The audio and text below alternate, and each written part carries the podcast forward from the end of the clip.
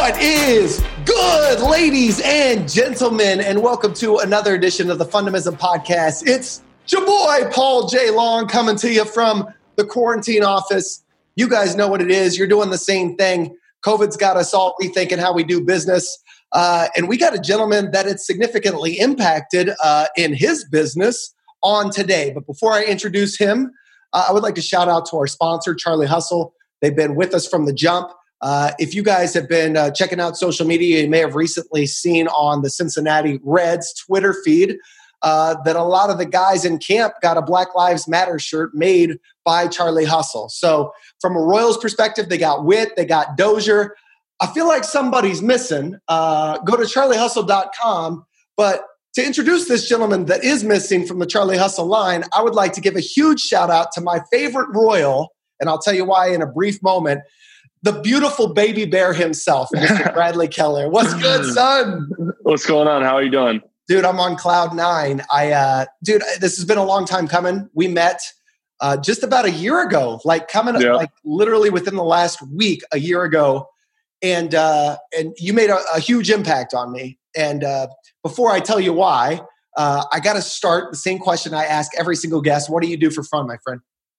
Yeah, I mean, for for me, I'm a I'm a big uh, golfer. That's uh, that's my thing to do. Believe it or not, like straight from baseball straight to the golf course. It's it's kind of a kind of a crazy ride. I mean, a lot of people think you know baseball wears you out, but dude, I'm I'm someone that has to be doing something all the time. Uh, you know, so I enjoy getting out there and being able to be active at all times, and, and golf's my getaway.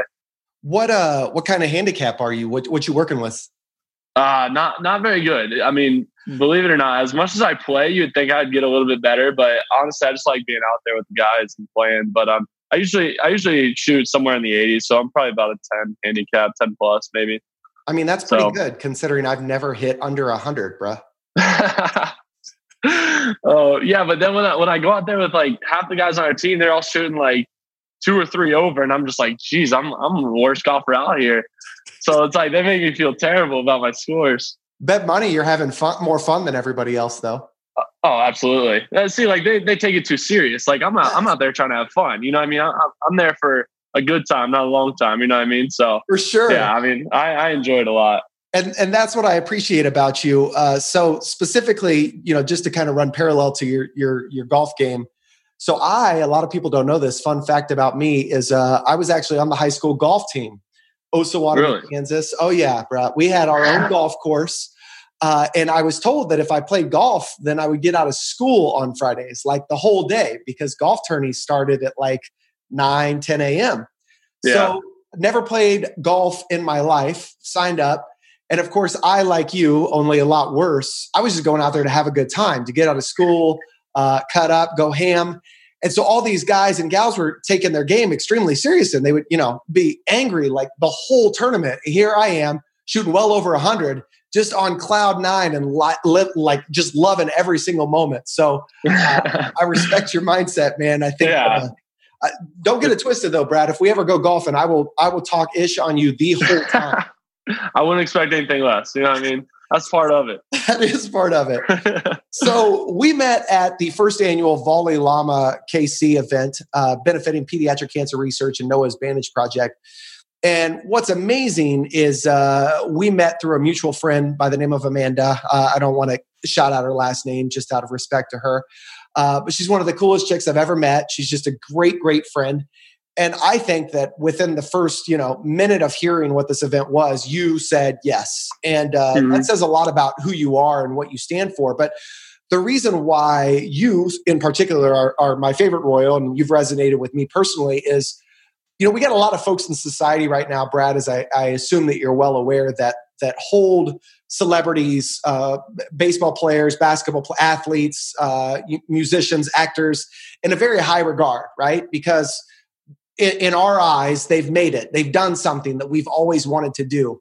And I've never been a gentleman that really subscribed to that. Like, I, I don't care. You're not defined by a title to me. You're defined by your personality. And so, enter Brad Keller uh, to Volley Llama. And dude, we played pickleball for, I don't know. I mean, through the Hours. course of the night, we closed the thing down. And I think that was your first time ever playing pickleball. Is that accurate? Yeah, that is. First time ever and it showed. oh man, I was I was not good at that game. I was trying. I was I was grinding out there, but it was a blast though. That was that was a fun that was a fun night, dude. That's but that was the best part is uh, the people that connect with me the most, uh, and I'm sure that you're the same, are individuals that can get out of their head and just be authentic and have a good time and not worry about what everybody's thinking of us. And that's kind of how you carry yourself, at least uh, when I met you personally and uh, in our personal interactions. Is that is that how you always been, Brad, or is it fine? Is it is it taking you time to kind of find comfort in who you actually are? Yeah, I mean, I think it's definitely um, uh, like maturing over the years. I think when I when I was you know in high school, I had an older brother that was always like, you know, very protective over me. So it was like I was hanging out with the older crowd, hanging out with them. And I never really knew, you know, I, I just like, I was always like go with the flow type of person. Like I was just like, you know, like whatever, like you guys want to do this, I'm cool with it. Like I, I was just there. I was along for the ride. So it's like I never really, you know, knew who I was. I was just always, you know, amongst people. So I never really like broke out of my shell. I was, I was always super shy. I was always like, you know, like I said, just whatever you guys want to do, let's do it. You know what I mean? So I think once I got into pro ball was when, you know, you kind of have to figure out who you are. You know what I mean? Like, it, like my, the way it happened for me, like I was 17 years old when I got drafted and I got drafted on a Friday and I was shipped out to Arizona by Sunday.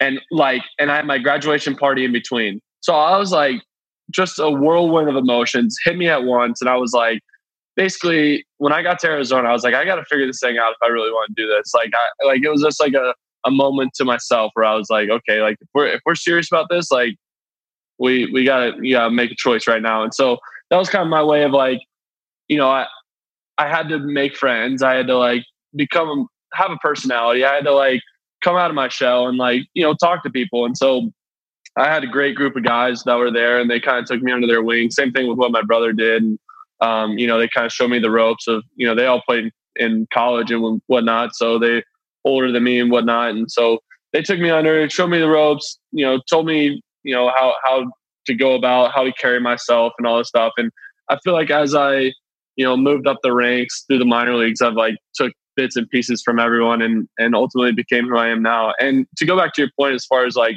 you know, people putting, you know, athletes on pedestals and whatnot, to me, I see myself as just a normal guy. Like I'm from a I'm from a small town in Georgia. Like I go back home in Georgia and it's like people want to like be like, oh my gosh, like you know you made it, whatnot. And it's like I I like try to shut that down because I'm like, dude, no, like you got especially kids in high school. Like my I go back to my high school and help them every year, and I'm just like, dude, I was here. You know what I mean? Like there's no there's nothing special about me. Like I was where you're at right now. I was pitching on the same mound, playing in the same field. Like you can do the same thing. Like there's no like I didn't do anything spectacular. It's just like I got fortunate to be in the position I am now and and you guys have every opportunity to do the same. So like that's that's kind of how I carry myself is like, you know, nose to the grindstone, you know, head down and just keep on keeping on. Well, uh, I just want to call you out on something you just said. You said uh there's nothing special about me. And uh, for those of you that aren't tuning in uh, via YouTube, you can't see this glorious fro that this gentleman has. uh, I would argue that there is a lot of special things about you oh, outside man. of your appearance. Uh, and we're going to delve into that. But what I appreciate about what you just said is you kind of went into the F of fun. And so if you're just tuning into the Fundamism podcast, this is the first time. First of all, welcome. Thank you. We appreciate your support.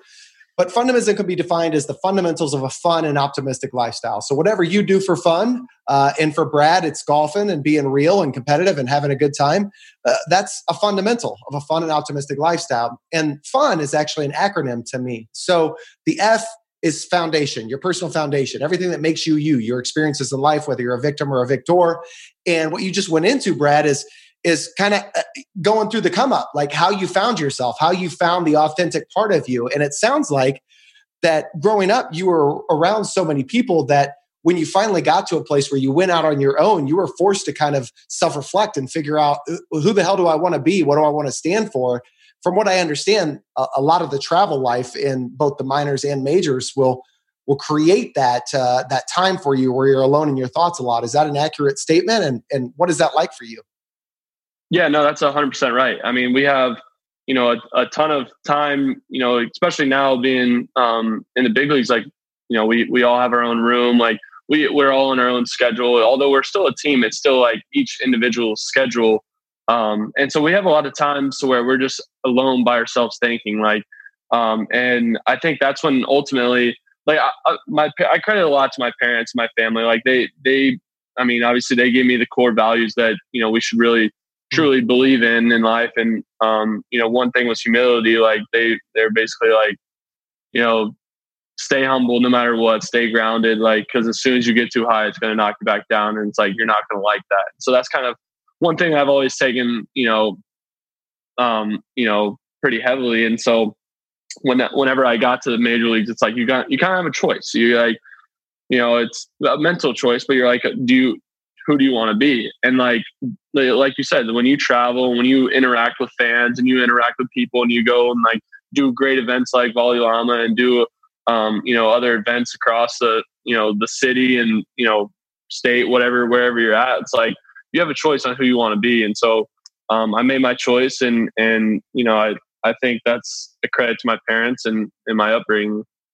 Yeah, obviously, I know that they played a, a, significant role in it, but I know a lot of guys and gals that have tremendous families and uh, don't hold relationships as near and dear to their hearts as you do. So uh, I got to give you a little bit of credit, homie, because uh, you're an individual that's present. And um, you know, the further we we get in life and grow in life, it's easy to get distracted, right? Distracted by successes, distracted by areas of opportunity, distracted by uh, bright lights, uh, uh, shiny objects, whatever the distraction may be. It's easy to get distracted. But uh, another thing that that has really just I, I believe makes you magnetic is that you, you seem to be always present. Like remove uh, an alcoholic drink once or twice in your life like for the most part you're you're present all the time and uh, that's why I think people want to be around you. So rewind back to Volley Llama. Uh, this dude, I feel like such an idiot. Like I am a diehard Royals fan. Uh, I mean, I got dude, I got the bat to prove it. Check this out. This this is a 20, fan of the year. Wow. 2016 fan of the year, son. Um, and if you can't see, this is Hacksaw Jim Duggan on my shirt too, because I had to turn all the way up for this one. Um, but I'm a diehard Royals fan. Even through the years, Brad, where you probably weren't even bored yet, uh, where we were losing 100 games, uh, four out of five seasons in a row. My, bo- my boy John Stoner and I, we were following uh, the Kansas City Star and to, to see who was coming up and checking out all the minors, and and we just loved the Royals. It was our escape. So fast forward to Volley Llama. Uh, we have 30 uh, celebrities on the stage, and I'm the one introducing everybody. And I see you, dude, I have no freaking clue who you are. Like, you're a starting pitcher for the Kansas City Royals, which I watch all the time.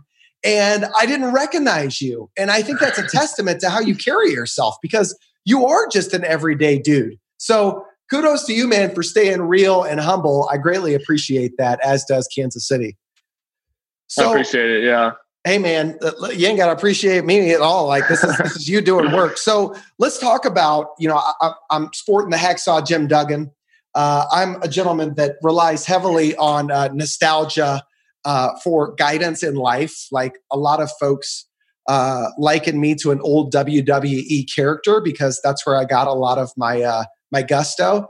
Right now this is this is the Ric Flair, uh, the Nature Boy, the Nate. Oh, woo! Uh, are you Brad? Are you on Cameo?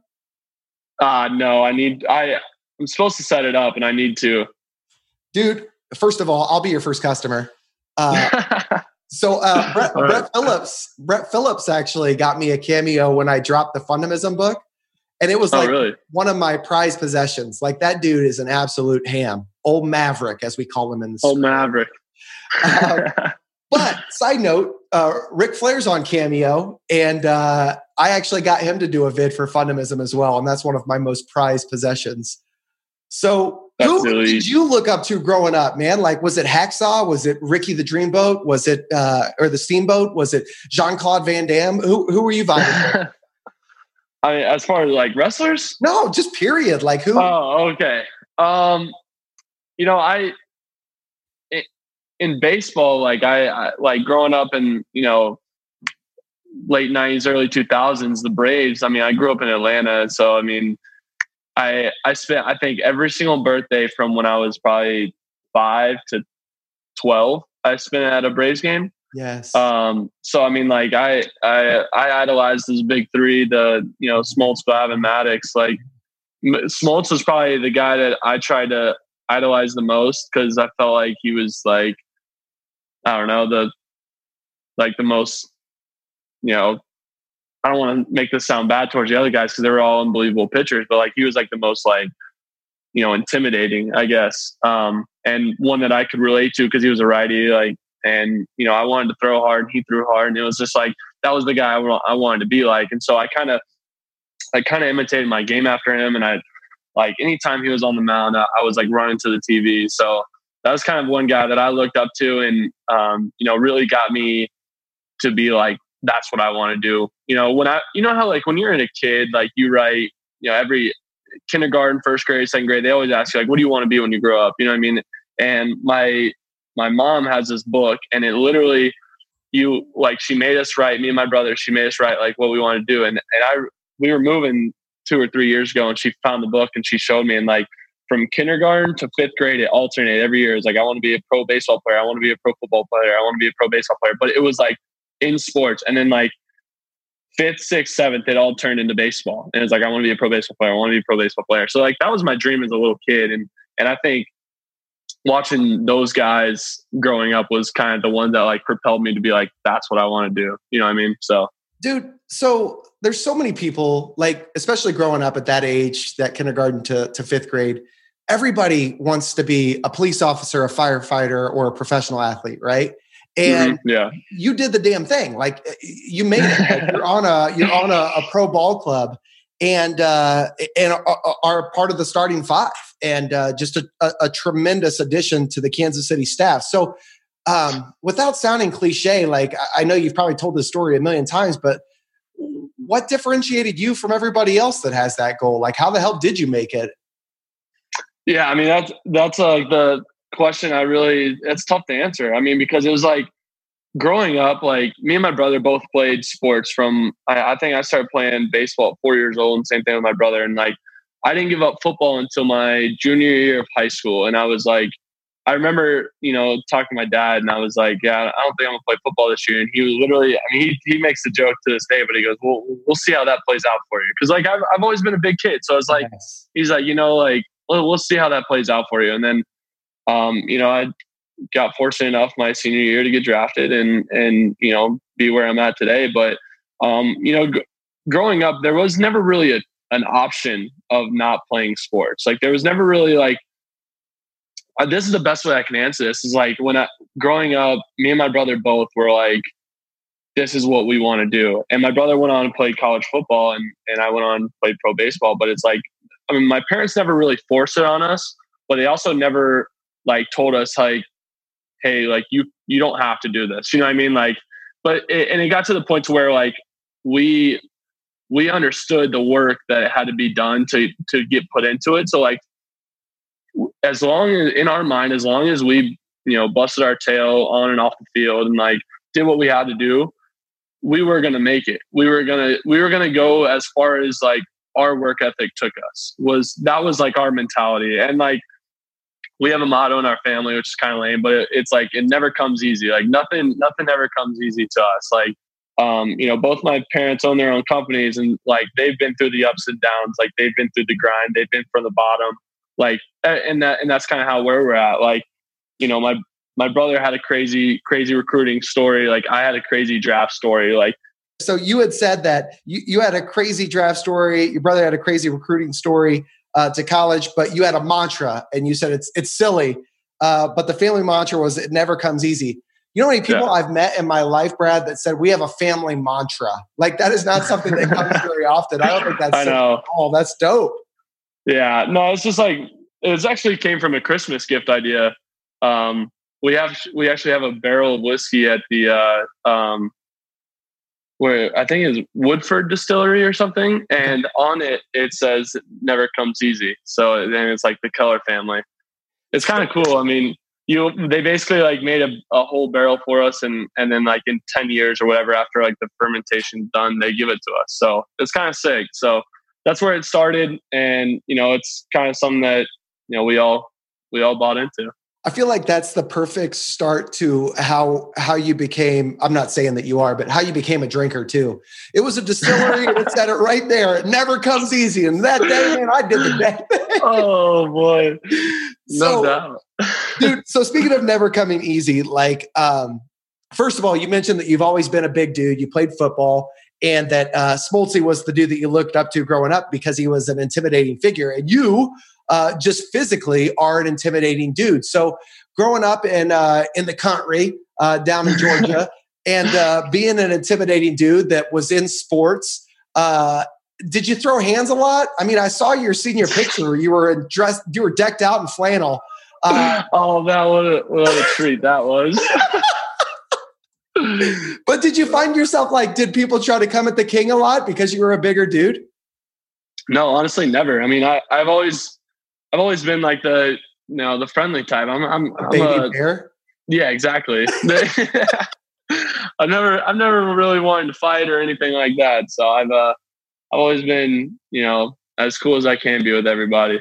Except that one time, but we won't talk about that one time. Yeah, we won't talk about that. Well, you got to bring up old stuff, Paul. Uh, all right, so uh, so let's get into uh, real quick.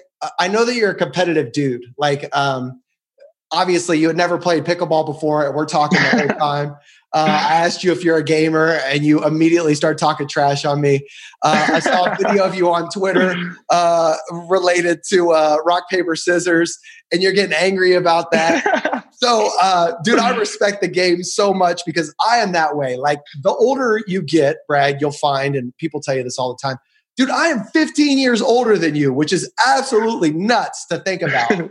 But as we grow older, like the one thing I miss, like I have no regrets, dude, but I miss just the competitive nature of going out and playing a game of uh, kickball or dodgeball or wiffle ball or so everything that I do has some ounce of, of competitiveness, whether it's bags or pickleball or whatever it may be. So I'm consistently looking for somebody to challenge me, and it's getting harder and harder as I grow older. So knowing that you're a competitive dude, uh, you were drafted by the Diamondbacks. And mm-hmm. uh, and they made you susceptible to the Rule Five draft. They they they were like, oh, he's good, but we don't know about him. So they ultimately the Reds swooped you up, mm-hmm. and uh, you were traded immediately to the Royals for cash considerations.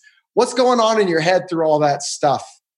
Yeah, that was that was nuts. So I was actually driving to workouts that morning, and I had my phone in my cup holder, and it started ringing off the hook.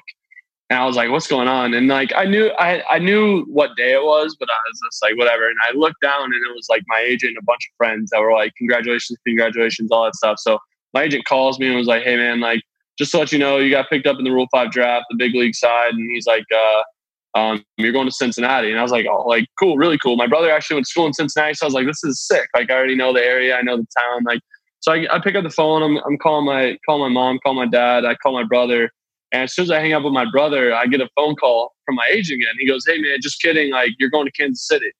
And I was like, I was like, "Wait, what?" I, like literally, I was I was with Cincinnati for all of ten minutes. Like that was it was real quick. And then uh, so I pick up the phone again. I start calling around, and um, you know, it was it was just a crazy crazy time. And then like you know, uh, obviously I was super ecstatic for it, like the opportunity and you know, then it got to be the the competing side where it was like, okay, like I had to make the team out of camp. I was like, I get I get one month to basically showcase who I am, and you know what, like if they like it, if, if they like me, they like me. If not, they not. But I'm just gonna go in there and bust my tail and you know do what I always do, just head down and do what I got to do for that day. And so, um, fortunately enough, they liked me, and here we are and your career has culminated uh, to be showcased as a guest on the Fundamism podcast, dude. Like, you made it, fam. Like, we're here. We're here. We made it. so, um, so as we start to close this thing out, like, I know it's been a whirlwind for you and uh, everybody, obviously, in the world right now, uh, related to COVID and whatnot. And so, obviously, the season was was postponed. So, mm-hmm. what's going through your head uh, as you're, first of all, dude, you've been putting in work. Like you developed a change up, which like money, like this is exciting. Yeah. uh, I'm super excited to see it, hear all about it. But like, so now you're a four pitch pitcher. Uh, is that right? Yeah. Hell yeah, you are. Let's go. hey, a side note, what do you think about this mustache, dude? Like, like honest, as a friend, what do you think? I think it's elite. I think you got to ride it out. I mean, anytime, like like we talked about earlier, anytime like people get facial, I'm like, good for you, man, because this is this is 24 years in the making. You can't even see it on camera. That's how bad it is.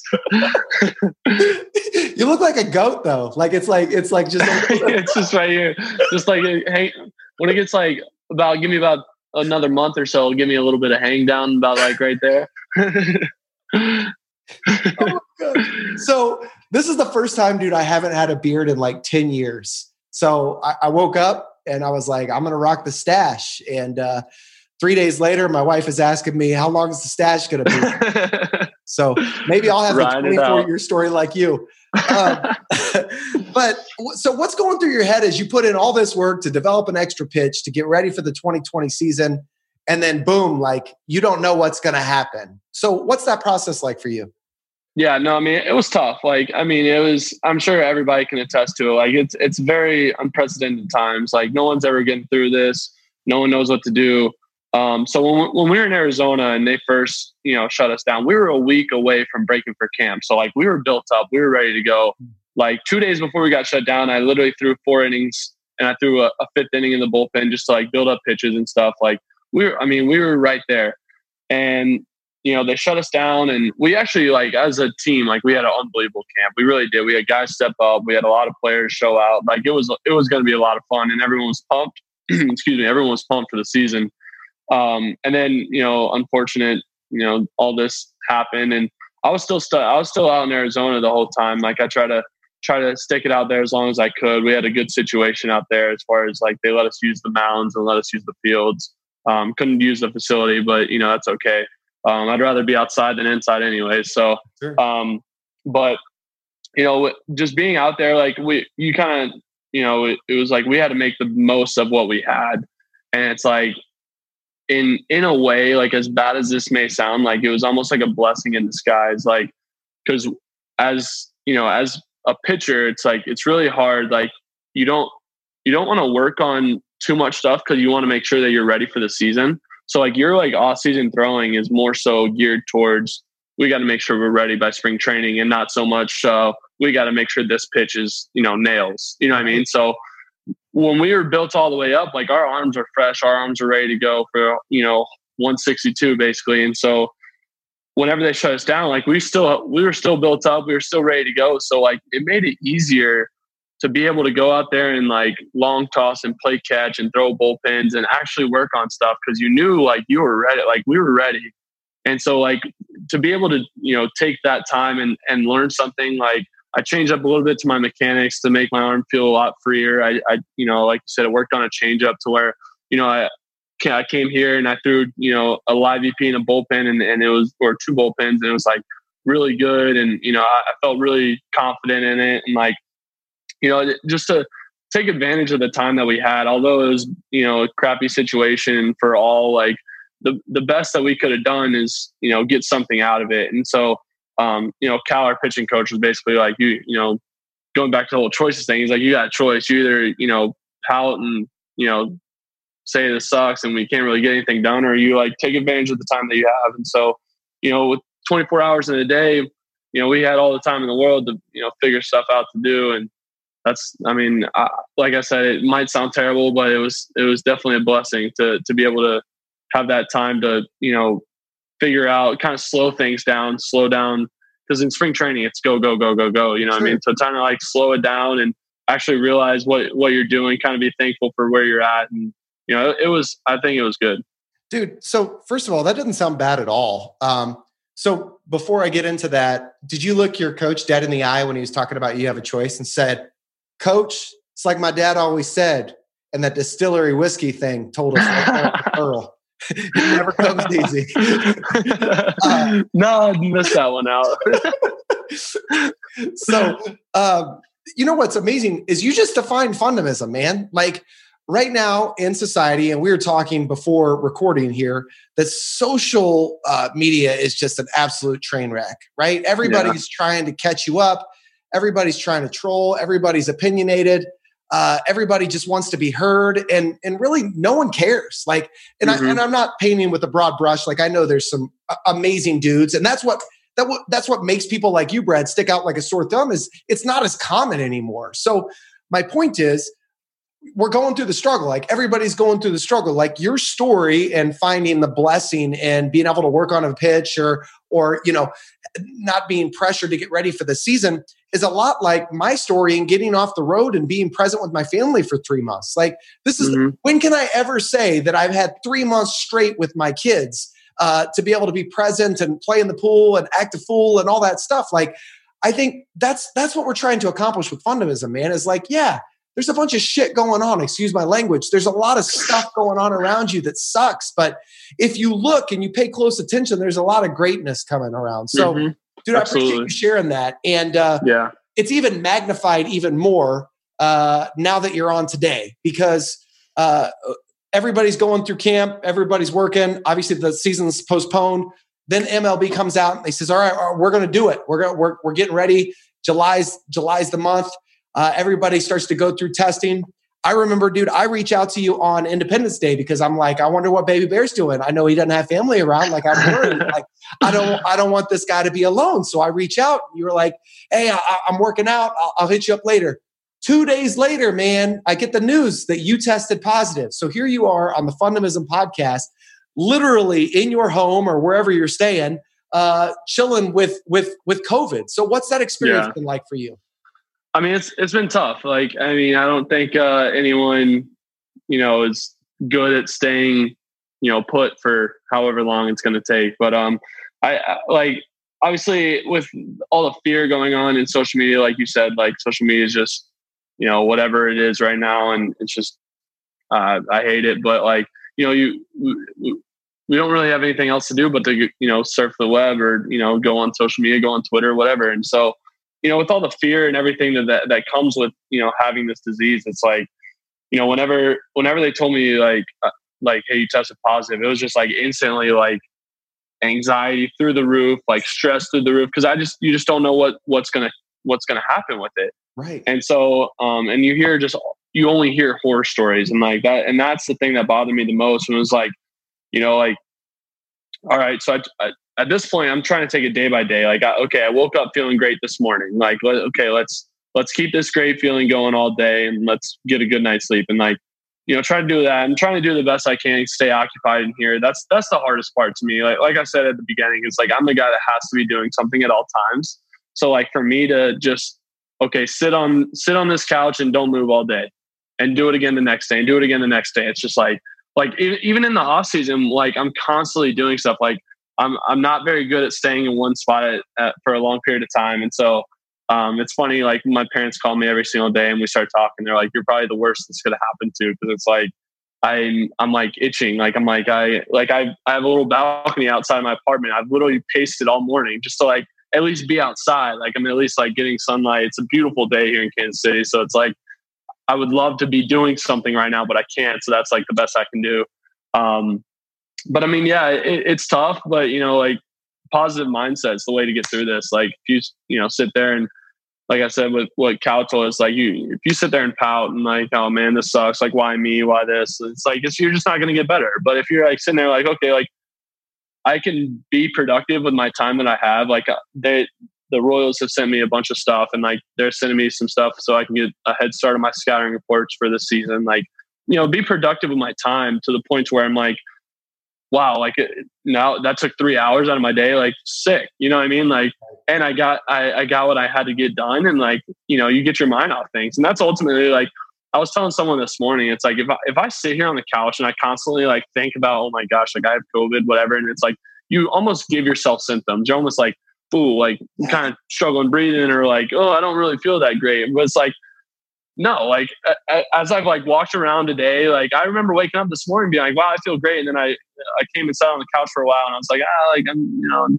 whatever. And then I was like, you know what, screw that. Like got some food, walked around, you know, talked on the phone for a while. And now I feel perfectly normal. It's like it's just a mindset thing to me. I mean, obviously, I know like it, it hits people differently, and I know that like some people are struggling and some people don't even have any symptoms, and it's like, but if it, to me, like the mind is a, such a powerful thing, and like and when you tell yourself like, "Hey, I'm going to be okay," or "Hey, let's grind through this," you know, I, I think that's a that's a great way of passing time and great way of grinding through this. 100%, dude. Um, and I'm just going to sl- slip in, just slip it under the door here too. I'm sure hanging out with me for an hour probably didn't get your. Oh, no. What's up? uh, this is outstanding. You want? Hey, I can do this tomorrow, same time.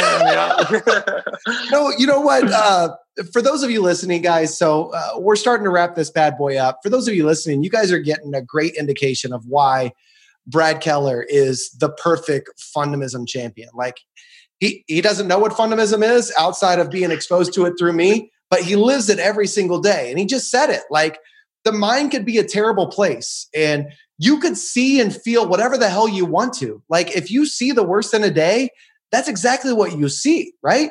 I can dude, I can relate so much to what you're talking about related to the COVID stuff because I'm not very proud of it, but like with society opening up more, like, dude, I was like, I was on it. Like, our family wasn't going around anybody. I was in our bubble. Uh, we were in our bubble. We weren't. We weren't getting. Ta- we weren't even getting takeout, dude. I wasn't going to the gym. I wasn't doing anything. I would like. I would grab a package off the porch, uh, wipe it off, or sit it in the garage, garage for 48 hours and wash my hands immediately. Like we were extreme.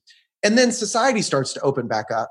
And so what happens? My mindset changes. So now I'm like, oh, maybe it's cool to get the families together. We'll social distance, we'll be aware. But truth be told, you know how it is. Like you're not mm-hmm. always aware, you're not always uh, conscious of it. And so my point in saying all of this, Brad, and forgive me for for running over and, and talking too much, but uh, my point in saying all of that is now that I'm around more people, like I'll feel a tickle in my throat and I'll be like, oh, oh yeah. shit, I wonder if I got it. Or I just don't feel right. Like, do I feel warm, honey? Do I feel warm? And like, you're just in your head, right? So I really admire what you're saying in terms of um, the mind can be a prison. It, it, it, could be something that lifts you up. It could be something that tears you down. And so, uh, if you guys are listening in, uh, and Brad, I invite you to as well. My pinned tweet right now on uh, at Fundamism Paul on the Twitter account is a little a little vid called "Get Out of Your Head."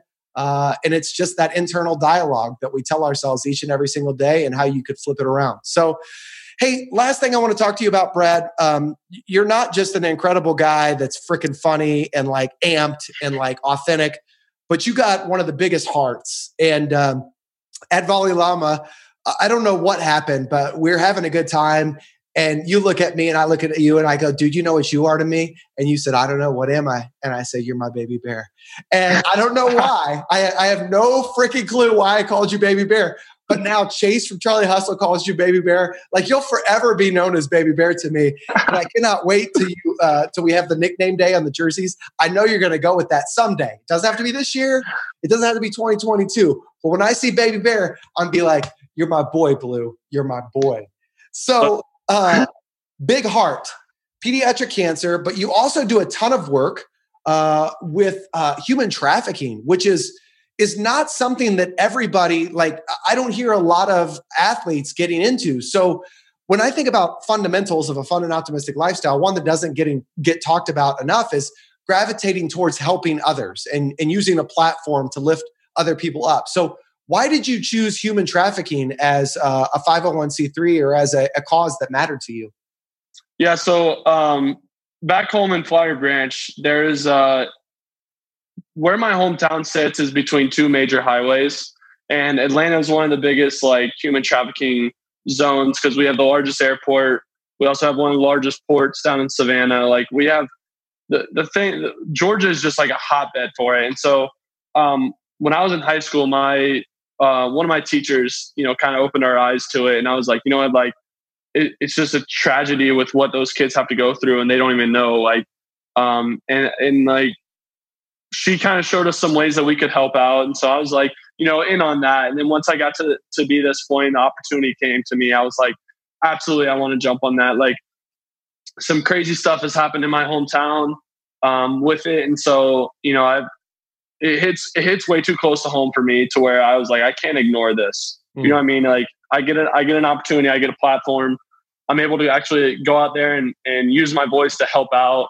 Um, and like I said, if it, it, hits way too close home, so I'm like, this is this is what I want to do. This is what I want to be um, known for doing in the community, and and I just want to help out as much as I can. So um, you know, I, I, think I think uh, the pool hostess for what, what the organization that they put on, and um, I'm happy that I'm able to at least help out and you know bring awareness to people and, and able to you know hopefully do a lot more to the community and stop human trafficking. Dude, I mean, you're an absolute G. I mean, it's not just obviously human trafficking. You uh, you've said yes to a number of different Noah's bandage Project events and and uh, raising awareness for pediatric cancer research. I saw you out doing the thing with the Tyron uh, Mathau organization. Obviously, you were your, foundation. I know that you were on the, the radio doing that telethon. So, dude, I, I just appreciate you so damn much. And uh, my challenge to you as you're sitting around with nothing to do, stop freaking ducking me and get on these sticks, son. Let this old man show you a little bit of work. All right, let's get it. I mean, that's the only thing I can do right now. Brad, uh, any um, outside of it never comes easy. Let's close with something fun, man. I'm going to give you an opportunity now. Uh, we're going to do a little two truths and a lie in closing. All so right. You got to okay. think of, uh, of two truths about yourself and a lie in no particular order. And I got to guess which one the lie is. So, two truths and a lie. I'm giving you time to think about it. As he's thinking about it, to the Fundamism podcast listener, we greatly appreciate your support. Go out and have some fun in your life today and create some fun in the lives of others. Our guy Bradley Keller, the Kansas City Royals, does it on the reg. He's right now with us fighting COVID at home, and uh, I just greatly appreciate you being here, man. So two truths and a lie. Give it to me. All right. Um, let's see. I grew up. I grew up wakeboarding my whole life. Okay. Um, I can sing the alphabet backwards, and I enjoy reading. All right. Uh, I'm going to go with the lie is for some reason, I think that you know how to do the alphabet backwards. I think that the lie is uh, that you grew up wakeboarding. No. Wrong. the, disrespect. it's reading. Oh, Dude, you don't read. You don't even know how to read. What do you mean? I love reading. That's my real? stuff, dude. I do. Read, I do. What have you read this book right here?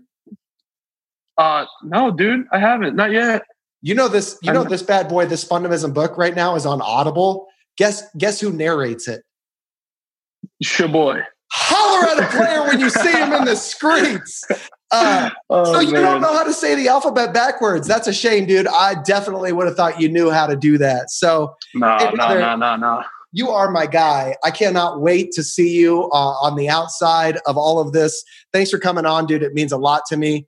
Um, go out, have some fun today as much as you can, just chilling on your patio, talking mess on them 12 year olds on college. uh, the fun podcast listener. We'll catch you guys on the flip side. Until next time, deuces.